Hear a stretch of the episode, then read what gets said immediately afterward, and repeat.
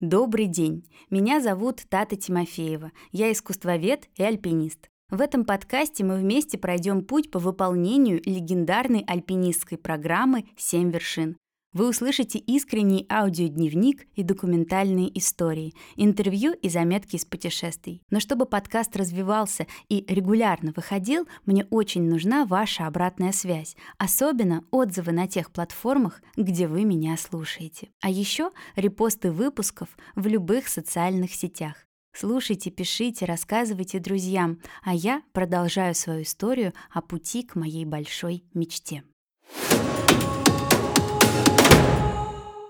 В прошлом выпуске я рассказала о том, как решила, что хочу получить значок «Альпиниста России» и поехать для этого в альплагерь. В этом выпуске я расскажу о том, как это было.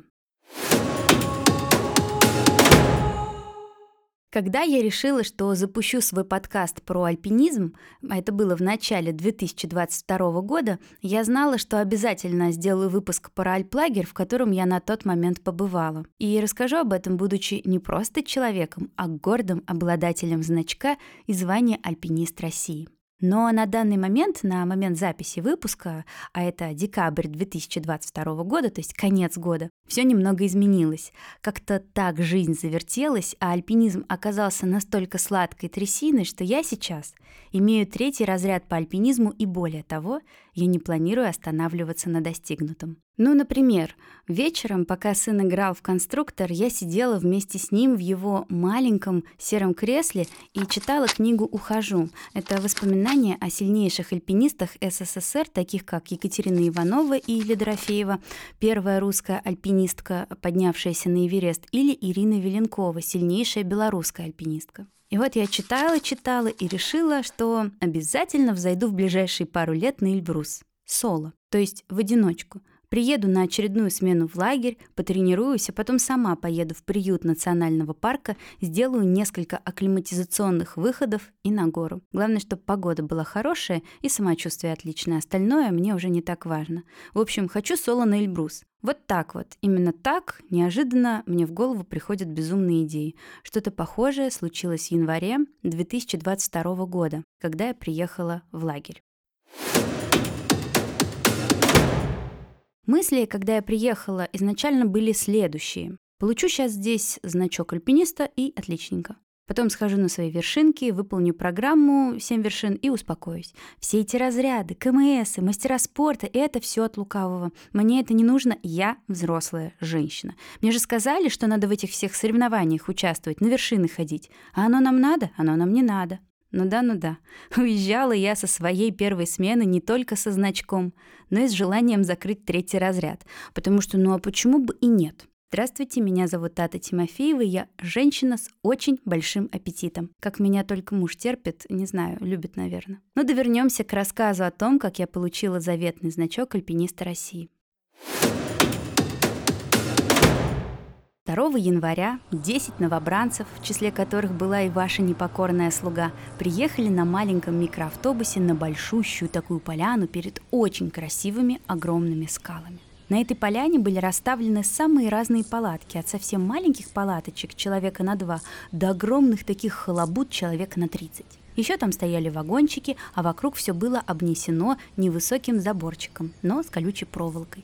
Над этим фактом все постоянно угорают, мол, вон в каких условиях тут содержат альпинистов. Но на самом деле проволока нужна для того, чтобы коровы, чувствующие себя в принципе на Кавказе очень раскованно, не сожрали нечаянно шнурки на чьих-нибудь альпинистских ботинках, оставленных проветриваться на улице. Это и оказался тот самый альплагерь Кизи. Сейчас говорю это все, представляю так ярко и так тепло мне на душе, ведь я буквально месяц назад оттуда вернулась. Да, я уже дважды была в альплагере, и последний раз случился осенью две тысячи двадцать второго года, но об этом я вам расскажу в следующих выпусках.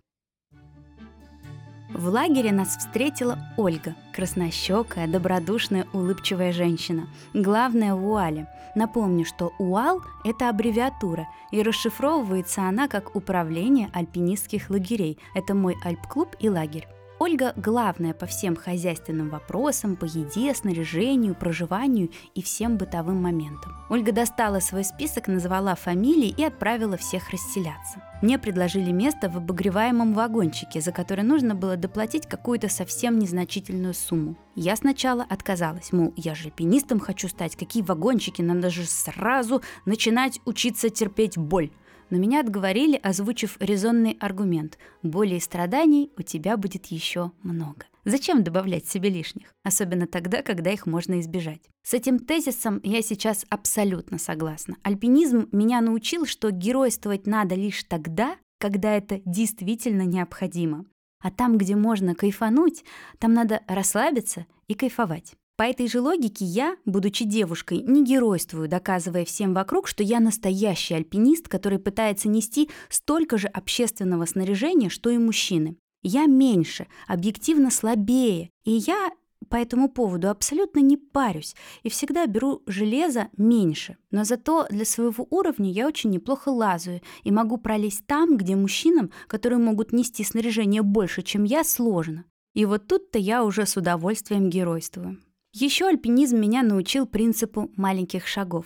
Я столько читала про эту очевидную концепцию, но поняла, как применять ее в жизни, только когда пошла в горы. Перед тем, как записывать подкаст, я специально пересмотрела все видео и фото из альплагеря, как раз-таки января две тысячи двадцать второго года, а также посмотрела сторис, которые я выкладывала в запрещенном ныне Инстаграме. Так вот, в сторис я на полном серьезе делюсь со своими читателями, что сейчас буду первый раз в жизни спать в спальном мешке, мол, пожелайте мне удачи. Что?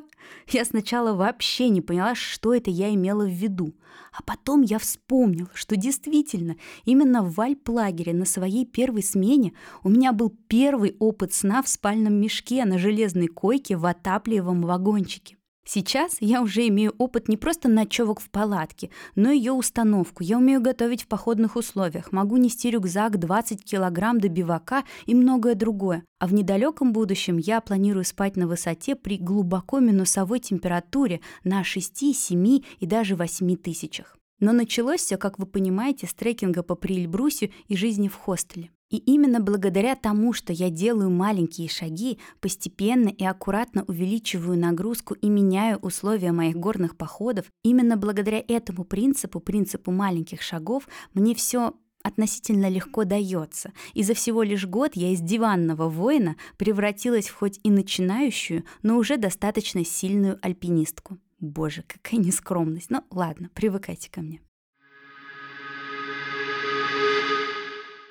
На моей первой смене мне очень повезло с инструктором.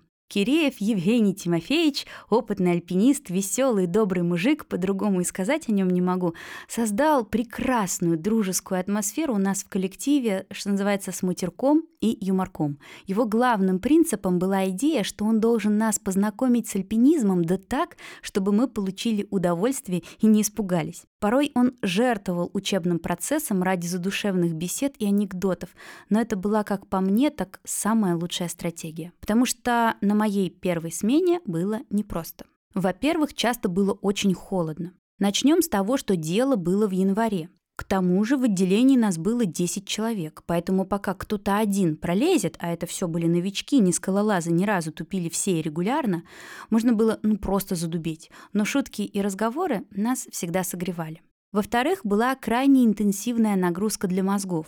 Выучить десять узлов, запомнить, что такое дюльфер, прусик, схватывающий и так далее, освоить кучу новых навыков, короче, нейронные связи образовывались в день по сто-пятьсот штук. Так что если вам хочется поразминать не только тело, но и мозги, то альпинизм для вас. Ну и, наконец, режим и относительно городской жизни суровые условия. Суровость условий заключалась в том, что за мою первую смену я лишь два раза помылась, поскольку были перебои с горячей водой, да и воды на всех интенсивно пахнущих альпинистов не хватало. Далее у нас был уличный туалет в ста метрах от вагончика, в котором холодно, ну и пахнет соответствующе. Я первый раз, как оказалось в лагере, не могла нормально сходить в туалет дня три-четыре. Because my попа привыкла к моему теплому и идеально белому унитазу Велерой и Бог, понимаете? Но альпинизм, он тренирует даже самые изнежные булочки, поэтому спустя меньше года, когда я приехала в Кизи уже во второй раз, то у меня с походами в туалет вообще никаких проблем не было. Могу с гордостью с вами поделиться, что сейчас мне вообще все равно, где и как это делать. Честно,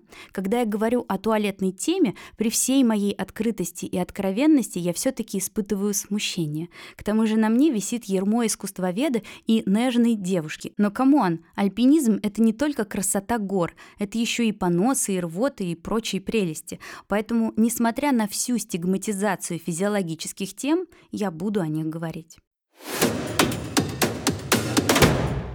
Что еще сурового было? Конечно, режим. О нем я расскажу подробнее, потому что это, на мой взгляд, очень интересно. Вставали мы в шесть утра. К шести тридцати уже нужно было быть на зарядке, которая проводилась на площадке на склоне горы, до которого нужно было еще дойти. Наверное, набор высоты был около двухсот метров, ну, может быть, сто пятьдесят. И кто ходит в горы, знает, что с утреца это бывает непросто. Первый раз, когда все поднялись, то чуть легкие не выплюнули, но потом приноровились. На зарядке всех ждала очень нудная дыхательная гимнастика, простите, Александр Николаевич, вперемешку с приседаниями, коих нужно было сделать двести штук каждое утро, да? Ну а в конце пару-тройку минут простоять в планке. После зарядки у всех всегда есть тридцать минут на умывание, а в восемь утра у всех построение и завтрак. Про построение хочу рассказать отдельно. Это атрибут, пришедший из советского альпинизма, который, как вы помните, произошел из военного дела. Поэтому в альплагере начало каждого дня, любая встреча товарищей с горы, прощание в конце смены и так далее ознаменовывается построением всего лагеря у флагов, флагов нашей страны, альп-клуба, ну и республики, в котором этот альп-клуб находится. На одной стороне встают в шеренгу начальник лагеря, инструкторы или инструктора, так как-то принято говорить в альпинизме, начальник по безопасности, а напротив молодые и не очень альпинисты. Начальник лагеря приветствует всех классической фразой «Здравствуйте, товарищи, участники и инструктора!», а лагерь в унисон отвечает «Здра!». Здравствуйте, товарищи, участники и инструктора! Здра! Так, ну что, пироги сожрали, на гору не пошли. Потом озвучивается какая-нибудь организационная информация, ну или все э, желают погоды товарищам, которые сейчас на горе. Кстати, когда кто-то возвращается с восхождения, то весь лагерь выходит встречать альпинистов. Все также встают в шеренгу, но уже кричать «Физкульт! Привет! Привет! Привет!», а только что вернувшиеся с горы восходители им отвечают лаконичное «Привет!». Когда я это все рассказываю моему мужу, то он либо морщится, либо просто говорит о том, что ему вот эта вся полувоенная культура ну совсем не нравится, а мне наоборот. То ли во мне говорит спортивное прошлое, хотя, знаете, муж у меня тоже спортсмен, то ли потому, что я дочь военного, не знаю, но я обожаю построение, я обожаю дисциплину лагеря, мне нравится мягкая альпинистская иерархия, мне нравится выходить встречать товарищей и, возвращаясь с горы, видеть, как стекаются участники смены, чтобы встретить меня с моими товарищами. На мой взгляд, именно эти детали делают спортивный альпинизм не просто экстремальным увлечением, а образом жизни, образом мысли со своей уникальной философией, школой мужества и настоящей дружбы. Нигде, ни в каком другом месте я не видела таких отношений между людьми, такой поддержки и ощущения плеча товарища рядом. Но хочу оговориться, что не знаю до конца, везде ли так, во всех ли альплагерях. Возможно, это лишь особенность моего клуба «УАЛ». Это мне предстоит узнать, и когда я выясню, в чем причина, обязательно поделюсь с вами. Но вернемся к режиму в лагере. После завтрака у всех есть тридцать минут на то, чтобы одеться, взять личное и общественное снаряжение, собрать перекус и заварить чай. Так что в девять все должны стоять у палатки инструктора, готовые к занятиям на скалах. До скал обычно идут либо пешком, либо едут на машине. На машине едут в том случае, если до скал идти дольше тридцати минут, ну потому что зачем тратить время на дорогу, нужно альпинистские, а не пешеходные навыки отрабатывать. На занятиях, в зависимости от уровня отделения, участники тренируют необходимые для альпинизма навыки.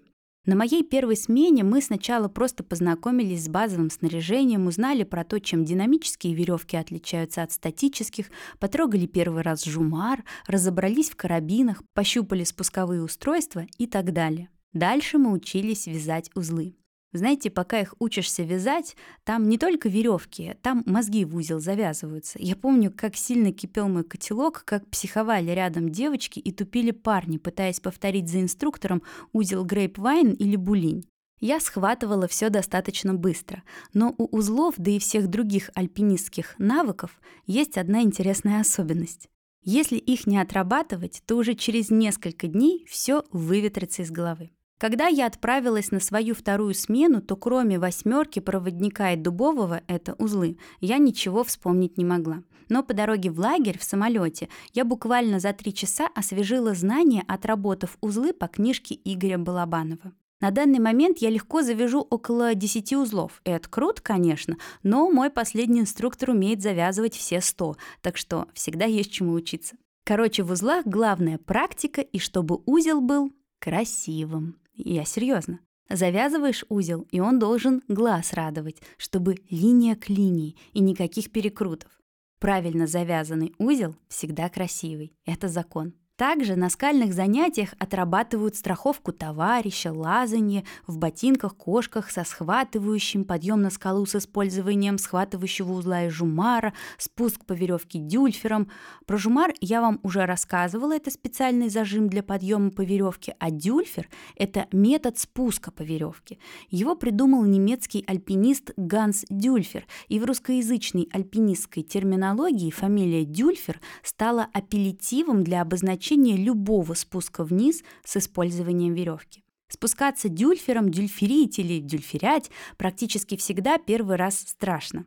Нужно довериться веревке, страхующему товарищу и пойти спиной по скале вниз, переступая ногами, при этом держа их под углом около девяноста градусов.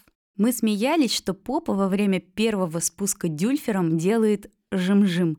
Но раз на третий страх абсолютно уходит, и дюльферять – это в итоге самая любимая часть восхождения практически всех альпинистов. Ну, потому что легко и кайфово, и адреналин выделяется, потому что каким бы ты опытным и отважным альпинистом не был, когда под тобой сто, двести, триста метров пропасти, то это всегда немного волнительно. Также мы учились ходить в связках, в принципе учились правильно ходить по горам, правильно переставлять ноги, руки с палками и правильно дышать. Немного про дыхание. Иногда говорят, что нужно делать вдох, шаг-шаг или вдох и шаг, но, на мой взгляд, все это гон. Дышать нужно так, чтобы не думать о дыхании, так, как комфортно, а не как надо. Небольшой офф-топ. Между тем, как я прописала сценарий для этого выпуска и записала его, я побывала в Арктике в коротком туре от моего знакомого гида, с которым мы дважды виделись на Эльбрусе. Дима очень хороший гид. Например, за сезон двадцать второго года под его руководством все люди, которых он сопровождал на Эльбрус, все взошли, все сто процентов, понимаете? Мне проверить этот факт сложно, но Диминым словам я верю. Короче, обсуждали мы с ним восхождение, и я ему вдруг тут сообщаю, что очень быстро хожу наверх, быстрее всех, все дела, мол, вот я крутая. На что он мне выдал целую тираду на тему правильного хождения в горах. С его точки зрения, бежать наверх можно только в том случае, если ты скайранер. А так ходить нужно в нормальном, спокойном темпе. Я ему говорю, слушай, ну вот я забегаю, я молодец, и мне вообще-то хорошо. «Нет, Тат, ты так бегаешь пока, потому что ходишь по карликовым горам». Это, кстати, цитата. шесть, семь, восемь тысяч метров тебе такого уже не простят. На данный момент у тебя просто есть запас сил, но так ходить, как ходишь ты, и бегать наверх, неправильно. Ну вот скажи, как ты ходишь? Я ему отвечаю, ну так, чтобы не думать о дыхании. Нет, можешь как-то конкретнее сказать? Я помотала головой. В общем, Тата, главное – это пульс. Ты должна ходить на пульсе сто двадцать ударов, ну или сто тридцать, если пульс у тебя всегда высокий. Дима очень подкованный гид, хорошо разбирающийся в физиологии, человек с тремя высшими образованиями, в том числе со спортивным. Он очень интеллектуальный. Я с ним сколько общалась, поняла, что его словам верить можно, и в итоге задумалась над ними. Померить пульс просто, даже если нет пульсометра. Останавливаешься, засекаешь на часах или телефоне десять секунд и считаешь удары. Считать удары нужно двумя пальцами на шее. Должно быть двадцать, ну максимум двадцать три удара. Если их столько, то ты молодец, идешь в правильном темпе. Эту систему я опробую на себе в Аргентине на Аконкагуа и не буду там бегать наверх, потому что, как я поняла, семь тысяч мне самонадеянности точно не простят. Но вернемся к нашим баранам. Что мы еще изучили в альплагере на нашей первой смене? Ну, конечно же, мы научились, мы учились, так правильнее будет сказать, ставить точки для страховки. Достаточно посредственно научились ставить страховочные станции и забивать якорные крючи. Познакомились с оттяжками, френдами, камалотами и закладками. Я не буду сейчас вас нагружать разъяснениями о том, что это все такое, потому что это надо показывать. Могу сказать лишь одно. Я просто обожаю альпинистское железо. Я обожаю бить крючья, ставить закладки, искать место под френды. Сначала я очень сильно испугалась, увидев все эти какие-то странные заковыристые штуки, но спустя год я испытываю к ним нежнейшие чувства. Так что если вы захотите мне сделать приятно, не дарите мне цветы, подарите букет из камалотов и закладок. Их реально можно сложить так, что они будут похожи на букет. Скальные занятия в среднем длятся около восьми-девяти часов. На обед в лагерь возвращаться не принято. Всем достаточно конфет, яблок и бутербродов с чаем, которые берет на всех один из участников, выбранный завхозом. На своей первой смене у меня даже желания не было им стать, но зато на второй и третьей ответственность по организации обеда я взяла на себя с удовольствием и на своих будущих сменах не планирую ее отдавать. Кстати, любопытное наблюдение, что в горах во время работы крайне редко появляется голод, поэтому обычно пары бутербродов и десяти конфет вполне хватает. Да, конфеты в горах едят в промышленных масштабах, ну потому что быстрые углеводы и все дела, а также едят мясо, сыр и на больших высотах сало. Я в обычной жизни мясо практически не ем, но в горах с удовольствием уплетаю бутерброды с карбонатом. В лагерь после занятий все обычно возвращаются часам к пяти-шести, переодеваются в бивачную одежду и уже четко к шести бегут на ужин. После ужина часто бывают разборы. Это важная часть обучения и работы в команде, во время которой инструктор дает обратную связь по результатам дня, а участники имеют возможность высказаться. Все разборы, в которых я участвовала, всегда проходили на очень дружелюбной ноте, так что разборами полетов у меня язык не поворачивается их назвать, тем более что полеты в альпинизме крайне нежелательны. И если вы думаете, что после таких разборов все, отдых, сидим в инстаграмчике, сушим носки, греем лапки у печки, то нет. В семь часов вечера у всех обязательные лекции. Первую вводную лекцию под названием «Альпинизм. Спорт высших достижений» читает Яковенко, основатель лагеря. Я эту лекцию слушала уже три раза, так что в свою четвертую смену смогу прочитать ее сама. Также все участники слушают такие лекции, как горный рельеф, оказание первой помощи в горах, тактика восхождений и так далее. Чаще всего лекции очень интересные и местами крайне сложные. Идут они обычно полтора-два часа, так что отпускают всех не раньше девяти вечера. Организованного отбоя в альплагере нет, но редко когда кто ложится позднее полодиннадцатого, ну потому что нагрузка очень большая. До сна нужно успеть сделать все гигиенические процедуры и собрать себя на следующий день. Если жить в вагончике, то ночью надо только спать, а если в палатке, то периодически подбрасывать в печку дрова, иначе утром можно проснуться, зевнуть, а изо рта оп, и пар идет. Мне такая дисциплина лагерная очень нравится. Нравится отсутствие свободного времени, нравится наполненность каждого дня и осмысленность каждого действия. Кто-то ездит на ретриты и випассаны, я же хожу в горы. Лучшего детокса придумать сложно. Приезжаю всегда с чистой головой, счастливая и умиротворенная, а еще постройневшая и подтянутая. Правда, я потом между гор обратно набираю вес, но и не особо переживаю об этом и считаю, что это я просто на массе, коплю жирок для будущих горных восхождений. Но помимо дней со скальными занятиями, на каждой смене есть также дни восхождений. Это могут быть как однодневные выходы, так и походы на несколько дней с установкой палатки и всеми вытекающими из этого прелестями. В мою первую смену у нас было пять дней скальных занятий, после которых мы должны были пойти на наше первое спортивное восхождение, на нашу первую единичку «Б». Напоминаю, что для того, чтобы получить значок «Альпиниста России», нужно сходить как спортсмен на вершину категории трудности один «Б». Чаще всего это пеший маршрут с небольшим кусочком лазания. Самый сложный участок обычно называют ключом маршрута, и чем выше категория трудностей, тем сложнее этот ключ. Ключей на маршруте может быть много, но на единичке Б он обычно один, и пролезть его может, на мой взгляд, любой более-менее спортивный человек. На восхождении нашей смены его пройти смогли девяносто процентов участников, так что если у вас вдруг есть сомнения, то отбросьте их. Это очень реально, а главное – увлекательно. Перед любым восхождением все участники обязательно изучают маршрут, берут консультацию у тех, кто его проходил, заполняют маршрутный лист, смотрят фотографии с восхождений, делают записи и так далее. Хорошо подготовиться невероятно важно, и пренебрегать этой частью восхождения не стоит. Хорошо, если с вами инструктор, который был на вершине и ходил по вашему маршруту, но бывает и такое, что инструктор там не был, и тогда уже нужно думать самостоятельно. А проблема в том, что в горах достаточно сложно ориентироваться. Многие участки крайне похожи друг на друга, и бывает даже так, что альпинисты один только подход к началу скального участка могут искать часа два, ну начинающие точно. Мы почитали про наш маршрут, а ходили мы на гору Гиряк высотой две тысячи восемьсот шестьдесят метров, составили план и пошли спать. В день восхождения на горы, подобные нашей, альпинисты встают обычно часа в четыре утра, а в пять либо садятся в машину, либо уже идут в сторону горы. Все зависит от того, какой подход к маршруту. Вставать так рано достаточно тяжело, тело сопротивляется, но ранние подъемы стратегически важны для восхождений, потому что в горах все определяет погода и время.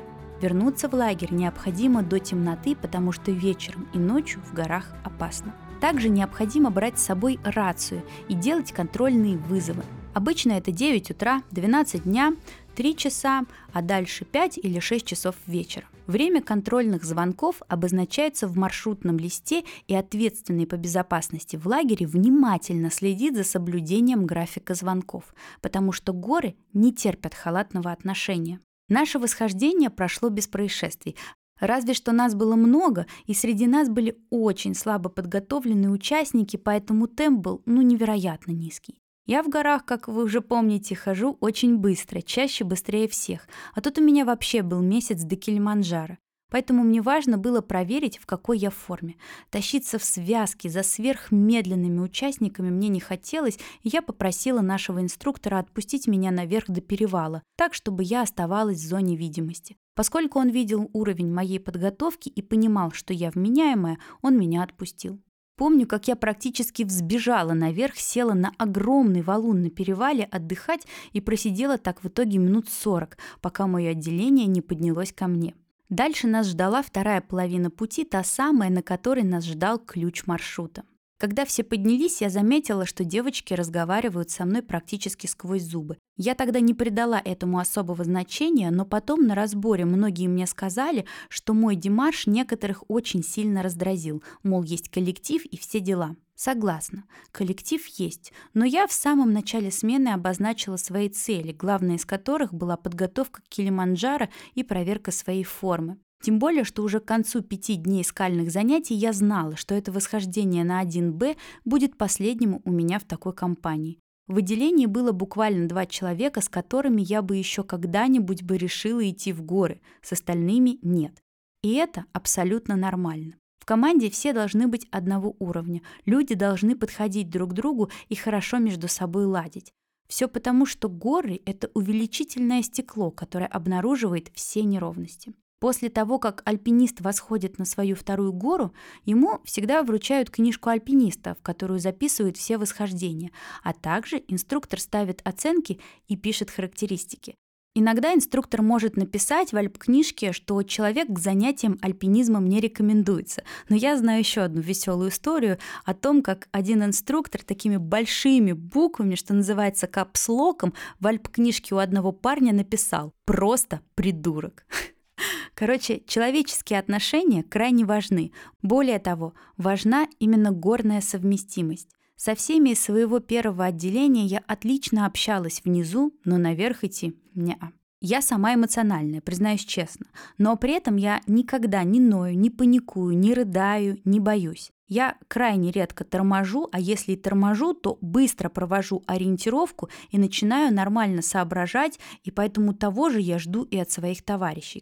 Считается, что на значок альпиниста приезжает много случайных людей, которые, получив значок, так значкистом и останутся. Возможно, будут иногда ходить в горы, но не больше. Первая смена – это некое сито, которое отсеивает процентов пятьдесят точно. После второй и третьей смены, то есть третьего разряда, отпадает еще больше людей. Поэтому на СП, это специальная подготовка, которую проходит в рамках выполнения второго разряда, приезжают уже очень целеустремленные, подготовленные люди, среди которых случайных персонажей найти практически невозможно. Если из своей первой смены я бы ходила в горы потом буквально с двумя-тремя людьми, то из второй и третьей со всеми. Конечно, кто-то мне подошел больше, кто-то меньше, но все равно уровень подготовки людей уже на этих этапах был намного выше. Не было ни слез, ни нытья, и ничего того, от чего я просто шалела на своей первой смене. Я старалась виду не подавать, уходила слушать музыку, не вступала в разговоры,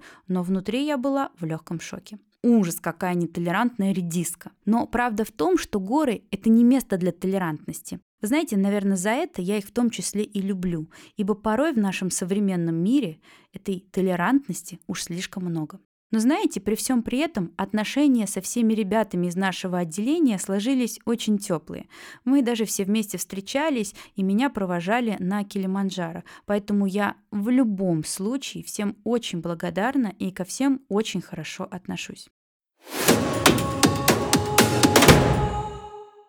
Вернулись мы тогда с горы поздно, но вернулись живые, здоровые и невероятно уставшие. Оставался один день скальных занятий, а потом торжественное вручение значков и автобус до аэропорта. Кстати, вручение значков в УАЛе проходит очень весело. Приходит дух горы в папахе, это обычно кто-то из инструкторов, и говорит торжественную речь. А все участники смены, совершившие восхождение без двух минут альпинисты, произносят шуточную клятву. Сейчас я вам ее зачитаю.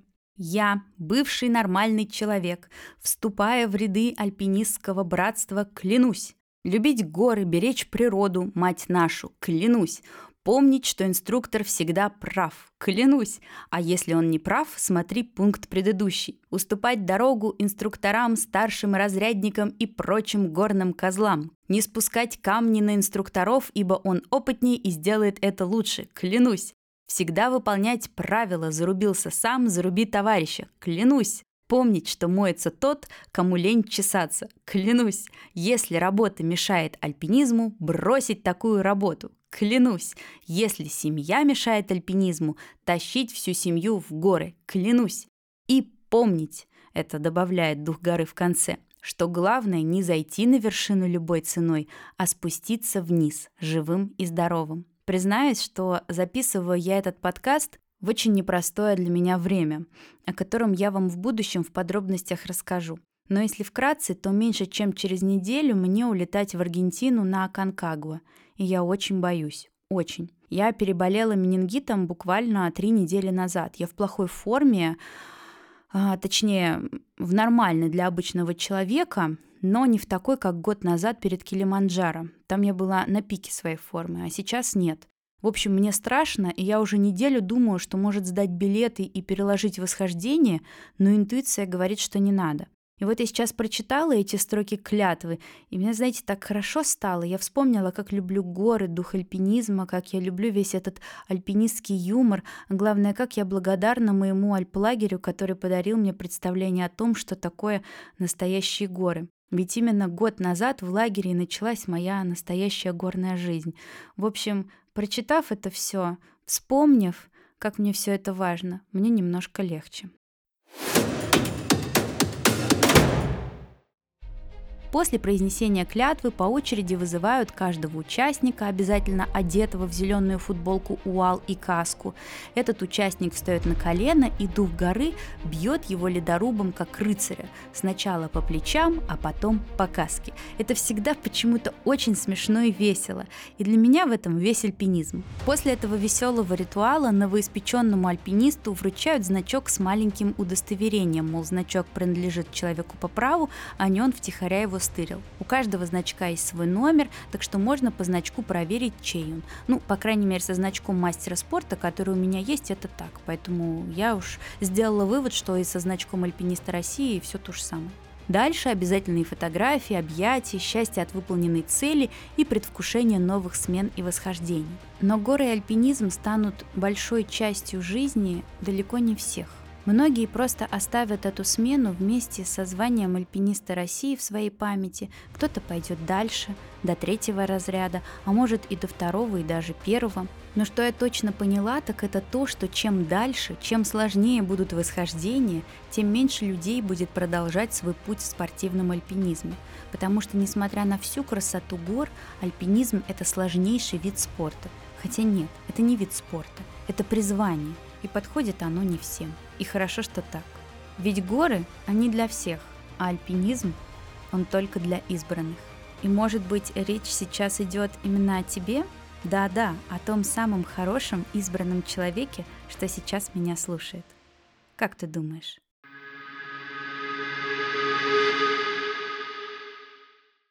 Мне очень важна ваша поддержка для того, чтобы подкаст начинал расти и регулярно выходил. Поэтому я буду очень благодарна, если вы оставите отзывы, хорошие, конечно же, на тех подкаст-платформах, где вы нашли меня. Например, в Apple подкастах в приложении CastBox.